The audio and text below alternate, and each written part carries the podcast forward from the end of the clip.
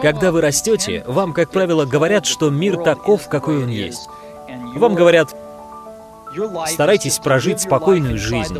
Не пробивайте стены. Создайте себе хорошую семейную жизнь. Весело проводите время, сэкономьте немного денег. Но жизнь очень ограничена. Жизнь может быть гораздо шире, как только вы обнаружите тот простой факт, что все, что окружает вас в вашей жизни, когда-то было создано другими людьми, которые не были умнее вас, и что вы также можете повлиять на нее. Вы можете создать свои собственные вещи, которые другие люди смогут использовать. И в эту минуту, когда вы поймете, что можете вмешиваться в жизнь, что ваши действия приводят к результату, вы обнаружите, что можете сами менять и формировать жизнь. Возможно, это самое главное — избавиться от этого ошибочного представления, что есть жизнь, и в ней надо просто жить. Нет, ее можно изменять, улучшать, вносить свой вклад. Я думаю, что это очень важно. Как только вы это поймете, вам захочется сделать жизнь лучше, потому что в ней достаточно много беспорядка. Вы уже никогда не будете таким, как раньше. Люди говорят, что необходимо быть увлеченным тем, что вы делаете. И это абсолютно верно. И причина в том, что это очень трудно. Если в вас нет увлеченности, то как любой нормальный человек вы сдадитесь. Это действительно трудно, и вы должны делать это дело в течение длительного периода времени. Поэтому, если вы не любите это дело, если вы не получаете удовольствие от того, что делаете, значит вы не увлечены и в конце концов сдадитесь. Это то, что на самом деле происходит с большинством людей. Если вы посмотрите на тех людей, которые стали успешными, и на тех, кто таковыми не являются, то успешные отличаются тем, что любят свое дело. Ведь кто захочет терпеть такие трудности? Только тот, кто действительно болен своим делом. Они упорны в достижении результата, даже когда по-настоящему тяжело. Если вы не увлечены своим делом, то вы потерпите неудачу. Когда мы только начинали, у нас не было ни малейшего представления, какие люди будут заниматься всем этим. На самом деле, одним из двух человек, которые все это создали, был я. Мы не могли позволить себе купить все составляющие компьютера, поэтому мы взяли некоторые составляющие у Hewlett Packard и стали работать над нашим новым проектом, решив, что мы создадим наш собственный компьютер. Просидев до 4 утра в течение нескольких месяцев, мы наконец-то создали его. Мы показали свое творение нескольким друзьям, и всем сразу захотелось такой же. Но чтобы собрать один такой компьютер, требовалось 40 часов и еще 20-30, чтобы его настроить. У нас было много друзей, которые работают в подобных фирмах, которые тоже могли брать там части для наших будущих компьютеров. Вскоре мы обнаружили, что тратим все наше время на то, что помогаем нашим друзьям создавать компьютеры. Все это стало занимать слишком много времени. Тогда мы придумали, что хорошо было бы сделать готовую материнскую плату, чтобы мы могли посылать готовые материнские платы нашим друзьям и таким образом сократить время для сборки и отладки компьютера. И тогда ВОЗ продал свой калькулятор, а я продал свой фургон, и так мы выручили 1300 долларов. Эти деньги мы заплатили нашему другу, который проектировал материнские платы, чтобы он нам ее спроектировал. Мы решили, что будем продавать материнские платы по цене вдвое больше, чем нам стоило ее сделать, в надежде вернуть стоимость вложенных средств. И в целом у нас получилось получилось. В общем, так мы и сделали. И однажды, когда я, как обычно, собирал печатные платы, я встретился с одним парнем, первым неплохим парнем, который нам попался. Он сказал, что хотел бы приобрести 50 наших компьютеров. Долларовые знаки так и побежали у меня перед глазами. Но было одно «но». Он хотел, чтобы мы поставили ему не платы, а 50 полностью собранных и отлаженных компьютеров. Следующие пять дней мы провели на телефоне, пытаясь найти дистрибьюторов электронных составляющих, которые бы согласились предоставить нам требуемые компоненты на сумму в 10 тысяч долларов. И все это на чистом энтузиазме. В итоге мы получили нужные детали и собрали сотню компьютеров. Мы продали 50 из них, что позволило нам заплатить нашим дистрибьюторам. С этого все и началось. У нас оставалось еще 50 компьютеров, которые нам необходимо было продать. Так мы задумались о маркетинговом распространении нашего товара. И постепенно мы начали развиваться. В этот момент у нас появилось ощущение, что у нас уже что-то получается. И это ощущение, оно совершенно особое. Это возможность своими глазами увидеть, как все происходит прямо сейчас. И сейчас многие спрашивают о том, знали ли мы, что это разрастется в такие большие масштабы. И мы, конечно, можем отвечать, да, мы все заранее расписали и распланировали, но это было что-то другое, когда мы просто видели, как 500 человек работают за нашими компьютерами. Когда вы стали генеральным директором, вам позвонил Стив Джобс. Дал ли он вам какой-нибудь совет? Ну, он позвонил мне не для того, чтобы советовать. К этому моменту у нас уже был опыт совместного сотрудничества Nike и Apple. Мы использовали знания компании Apple и наработки компании Nike и привнесли новую технологию на рынок. Ну так вот, он позвонил и поздравил меня. Мы поговорили, я спросил, будут ли у него для меня какие-нибудь советы. Он сказал, нет-нет, у тебя все замечательно. Потом наступила пауза, и он говорит, Вообще, я могу дать один совет. Ведь Nike производит лучшую продукцию в мире. Красивые, потрясающие вещи. Также вы производите кучу всякой дряни. Просто избавьтесь от хлама и сосредоточьтесь на хорошей продукции. Я думал, что за этим последует пауза и небольшой смешок, но после паузы не последовало никакого смеха. И он был абсолютно прав. Самые великие люди сами собой управляют. Они не нуждаются в управлении. Как только они поймут, что от них требуется, они сами решают, как это сделать. Они не нуждаются в руководстве. Все, что им нужно, это некоторое глобальное общее понимание. В этом и заключается руководство. Руководство означает иметь четкое понимание и умение его грамотно донести до окружающих, а также умение достигнуть консенсуса по поводу этого общего понимания. Мы хотели, чтобы у нас работали люди не столько опытные, сколько тонкие тонко чувствующие развитие технологий, понимающие последние тенденции и знающие, как нам лучше это использовать и как воплотить это в жизнь. Таким образом, при наилучшем раскладе у вас появляется основная группа из 10 потрясающих человек, которые сами определяют, кто еще сможет к ним присоединиться. Мы в Apple прошли через этап, когда все стали говорить, мы скоро станем большой компанией, давайте наймем команду профессиональных менеджеров.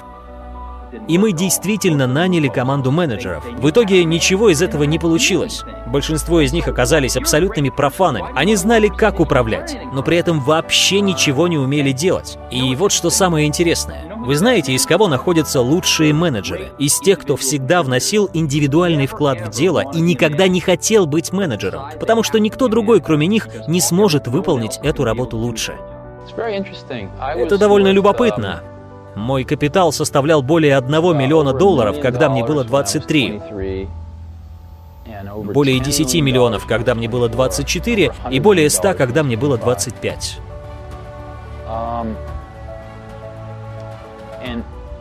Но это было неважно, потому что я никогда не делал то, что я делаю ради денег.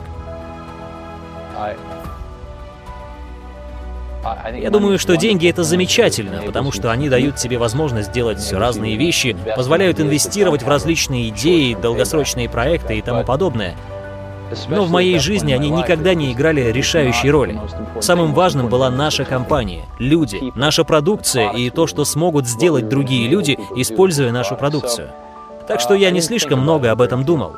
Я никогда не продал ни одной акции. Я действительно верил, что в долгосрочной перспективе дела у компании будут идти очень хорошо. Наша цель — создавать лучшие персональные компьютеры в мире. Создавать продукты, которые мы могли бы с гордостью продавать и рекомендовать своим родным и друзьям. И мы хотели бы сделать это по самым низким ценам. Но я здесь должен сказать вам, что есть некоторые товары в нашей отрасли, которые мы бы не смогли с гордостью поставлять и не стали бы рекомендовать нашим родным и близким. Мы не можем этого сделать, мы просто не можем поставлять хлам. Поэтому есть ценовой порог, который мы не можем переступать, ввиду того, что мы из себя представляем. Но мы хотим создавать лучшие персональные компьютеры в отрасли. И нам кажется, что очень значительный процент представителей нашей отрасли хотят того же. И сравнив, вы увидите, что наша продукция, как правило, продается не по самым высоким ценам. Если вы покупаете подобный товар у наших конкурентов, то потом вам приходится дополнять его определенными функциями, чтобы нормально его использовать. В итоге вы обнаруживаете, что достаточно часто они выходят вам дороже, чем наши товары. Разница в том, что мы не продаем вам урезанный, никуда не годный продукт. Мы просто не предлагаем подобные категории товаров. И если вы отодвинете в сторону товары низкого уровня и сравните нас с нашими конкурентами, мы будем выглядеть достаточно неплохо. Многие люди уже проводили подобные сравнения и сами говорили нам об этом. Самая трудная задача — это понять, как какое-либо новшество вписывается в ваше цельное глобальное видение, которое позволит вам продать продукт на 8-10 миллиардов долларов в год.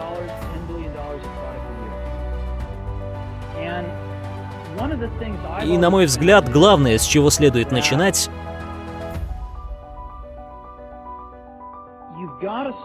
это опыт и потребности клиента, а затем уже двигаться к технологии. Ошибкой будет начинать с технологии, а после думать, как бы подогнать ее под клиентские нужды. Я уже совершал эту ошибку, вероятно, чаще всех в этой аудитории. У меня есть шрамы, рубцы от шрамов, которыми я могу это доказать.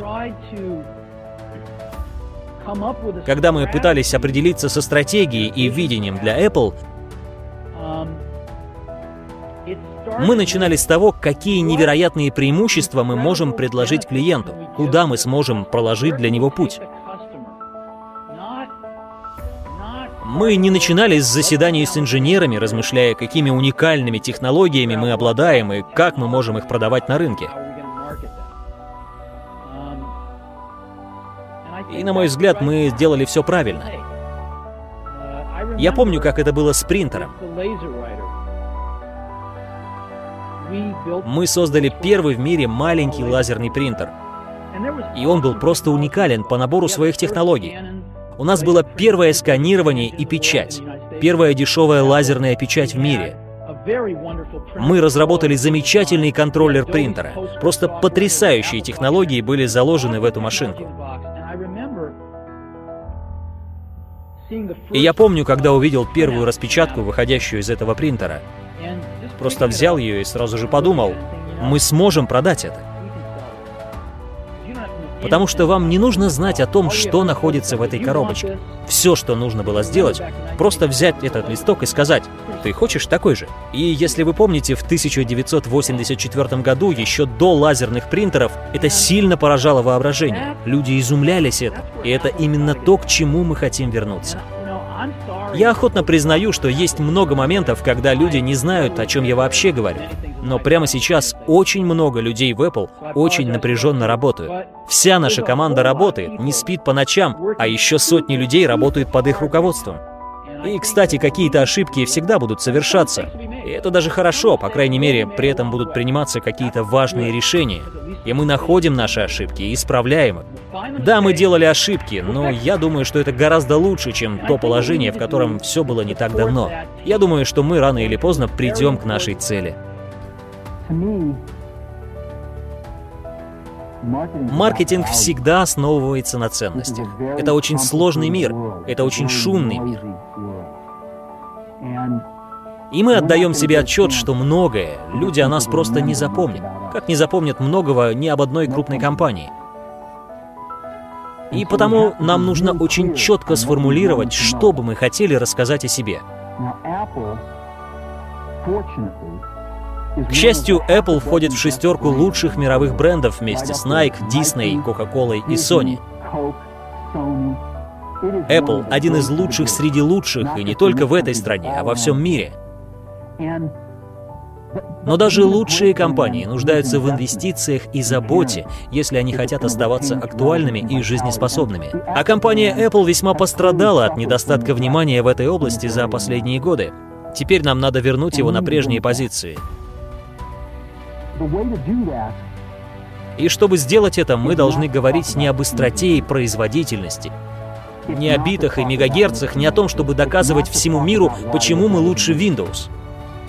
Основной ценностью является то, что мы верим в то, что увлеченные люди могут изменить мир к лучшему. Мы действительно в это верим. И нам повезло работать именно с такими людьми. У нас была возможность работать с людьми, как вы, с такими разработчиками программного обеспечения, с такими клиентами. И мы верим, что люди могут изменить мир к лучшему. Именно те, у кого хватает безумия считать, что они способны изменить этот мир, на самом деле и правда его меняют. Для меня большая честь быть с вами сегодня на церемонии выпуска.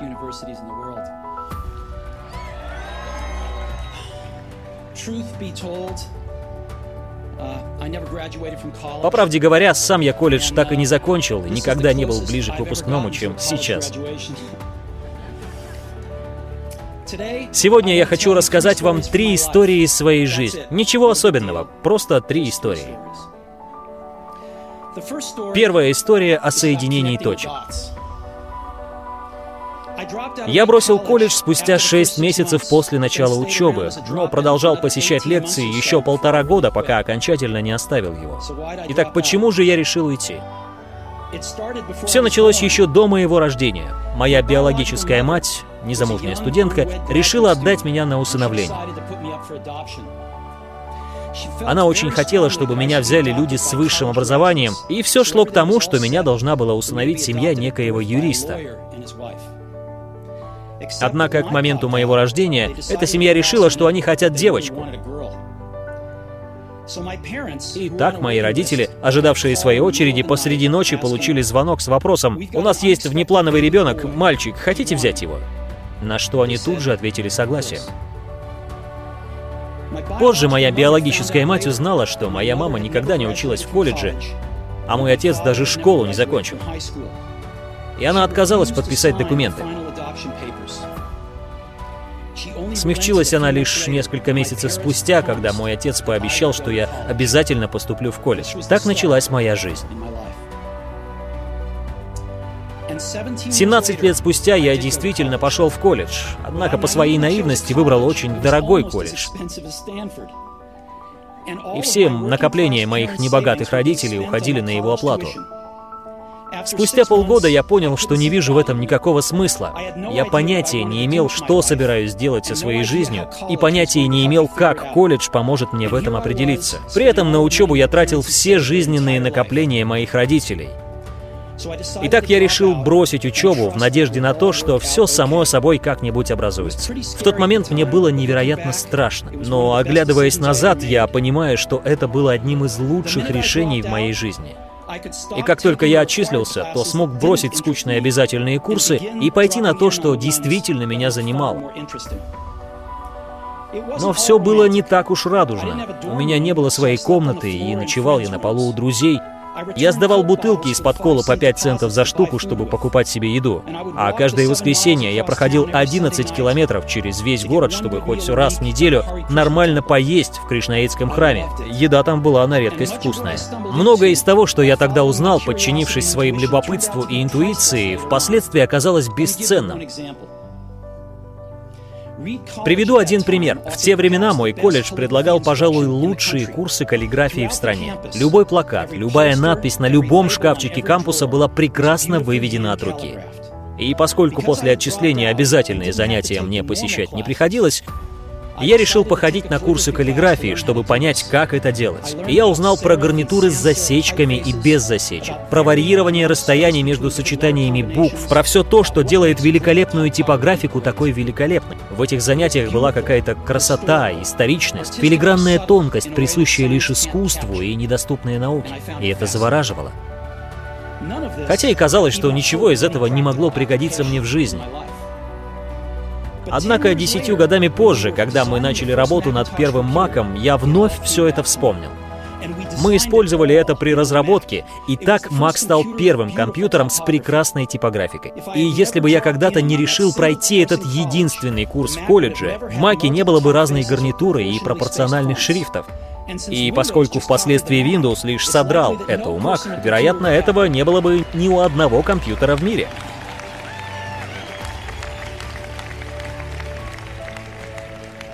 Если бы я не бросил колледж, то я бы и не попал на этот курс, и компьютеры не имели бы такой прекрасной типографики, как сейчас.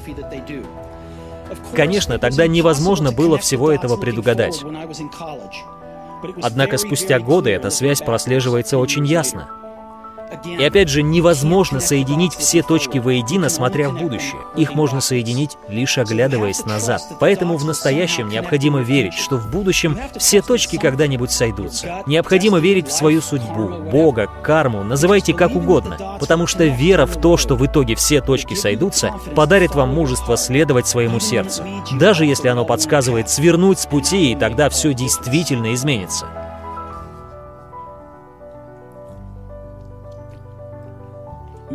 Моя вторая история о любви и потере. Мне повезло, я довольно рано понял, чем хочу заниматься в жизни. Мне было 20, когда мы основали Apple в гараже у моих родителей. Мы упорно работали, и спустя 10 лет из крошечного гаражного предприятия Apple трансформировалась в корпорацию стоимостью 2 миллиарда долларов. Мы только выпустили наше лучшее творение, Macintosh, а мне только исполнилось 30. И тут меня и уволили. Казалось бы, как тебя могут уволить из компании, которую ты сам же основал? Что ж, Apple разрасталась, и мы решили нанять человека, чтобы он управлял компанией вместе со мной. Первое время все было нормально, однако постепенно мы разошлись относительно будущего компании, и в какой-то момент мы разругались. Когда это произошло, совет директоров занял его сторону, и в 30 лет меня с шумом уволили. Все, чему я посвятил свою жизнь, исчезло. Я был полностью опустошен. Я действительно не знал, что мне делать. Мне казалось, что я подвел предыдущее поколение предпринимателей, выронил эстафетную палочку, которую они мне передали. Однако потом понемногу я стал приходить в себя. Я все так же любил свое дело, и то, что произошло в Apple, ничего не изменило. Меня отвергли, но я все еще любил. Тогда я этого, конечно, не понимал, но увольнение из Apple стало одной из лучших вещей, случившихся со мной в жизни. Тяжкое бремя успеха сменилось чувством легкости. Так начался один из самых творческих периодов моей жизни. Следующие пять лет я создал компанию Next, основал компанию Pixar и полюбил прекрасную женщину, которая стала моей женой. Студия Pixar выпустила первый в мире компьютерный мультфильм, и сегодня она является одной из самых успешных мультипликационных студий. Самое интересное, что вскоре компания Apple купила Next, и так я вновь вернулся в Apple. Технологию, которую мы разработали в Next, послужила основой возрождения Apple. И я уверен, если бы меня не уволили, ничего бы из этого не случилось. Это была горькая пилюля, но я думаю, иногда она необходима пациенту. Иногда жизнь будет разбивать кирпичи о вашу голову, но не теряйте веры. Я убежден, что единственное, что побуждало меня не останавливаться, это любовь к своему делу. Найдите то, что вы любите. И это верно как для работы, так и для личной жизни. Работа занимает огромную часть вашей жизни. И единственный способ быть по-настоящему довольным своей жизнью — это делать хорошую работу. А единственный способ делать хорошую работу — это любить то, что ты делаешь.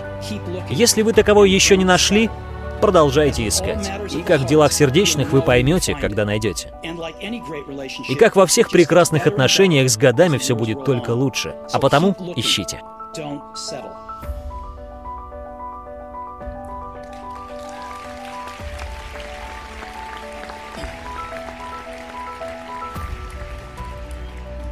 Моя третья история о смерти. Когда мне было 17, я вычитал цитату, что если каждый день ты будешь проживать как последний, то однажды наверняка окажешься прав. Тогда она произвела на меня очень сильное впечатление. И вот уже 33 года, каждое утро, смотрясь в зеркало, я спрашиваю себя, а что если бы сегодня был последний день моей жизни? Захотел бы я заниматься тем, чем собираюсь заняться?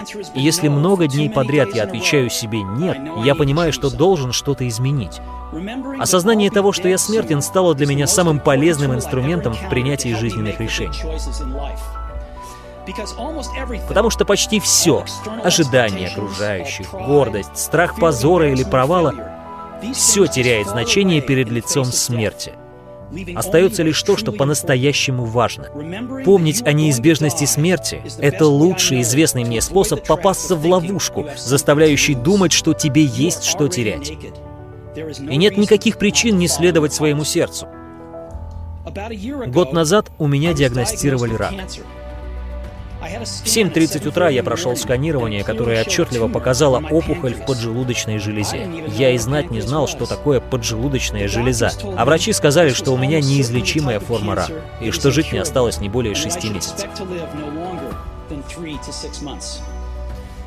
Мой врач посоветовал мне отправиться домой и привести в порядок дела, что на языке врачей означает «приготовиться к смерти». А это значит собраться и сказать своим детям все то, что хотел сказать. Казалось, на это есть еще лет 10, выходит лишь пара месяцев. Это значит все подготовить, чтобы твоим близким было проще со всем этим справиться. И это значит попрощаться. Я жил с этим диагнозом целый день. Позже вечером я прошел биопсию. Они взяли эндоскоп, просунули его мне через горло в кишечник, ввели иглу в поджелудочную железу и взяли несколько клеток опухоли для анализа. Я был под наркозом, но моя жена рассказала мне, что когда врачи увидели образцы клеток под микроскопом, они заплакали. Оказалось, что у меня очень редкая форма рака поджелудочной железы, которая поддается хирургическому лечению. Мне сделали операцию, и слава богу, сейчас я в порядке.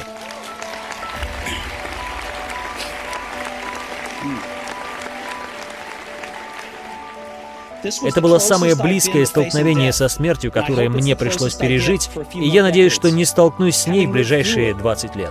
Раньше смерть была для меня полезным, но исключительно абстрактным понятием.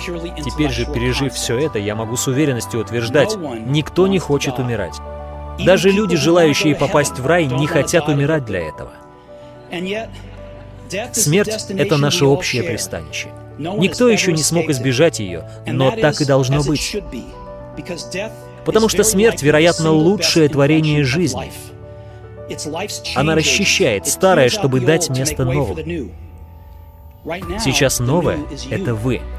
Но однажды и вы станете тем старым, что нужно будет убрать с дороги.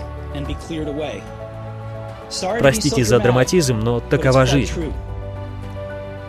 Ваше время ограничено, поэтому не тратьте его, проживая чужую жизнь. Не живите чужими убеждениями. Не позволяйте гулу чужих мнений заглушить ваш внутренний голос. И главное, найдите в себе храбрость следовать за своим сердцем и интуицией. Каким-то образом они уже знают, кем вы должны стать. Все остальное вторично.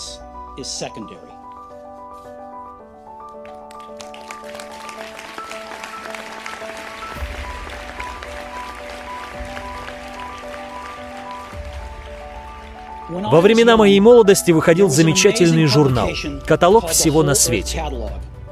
Для нас он был почти священен. Его основали в конце 60-х, еще до появления компьютеров и компьютерной верстки, а потому делалось все вручную.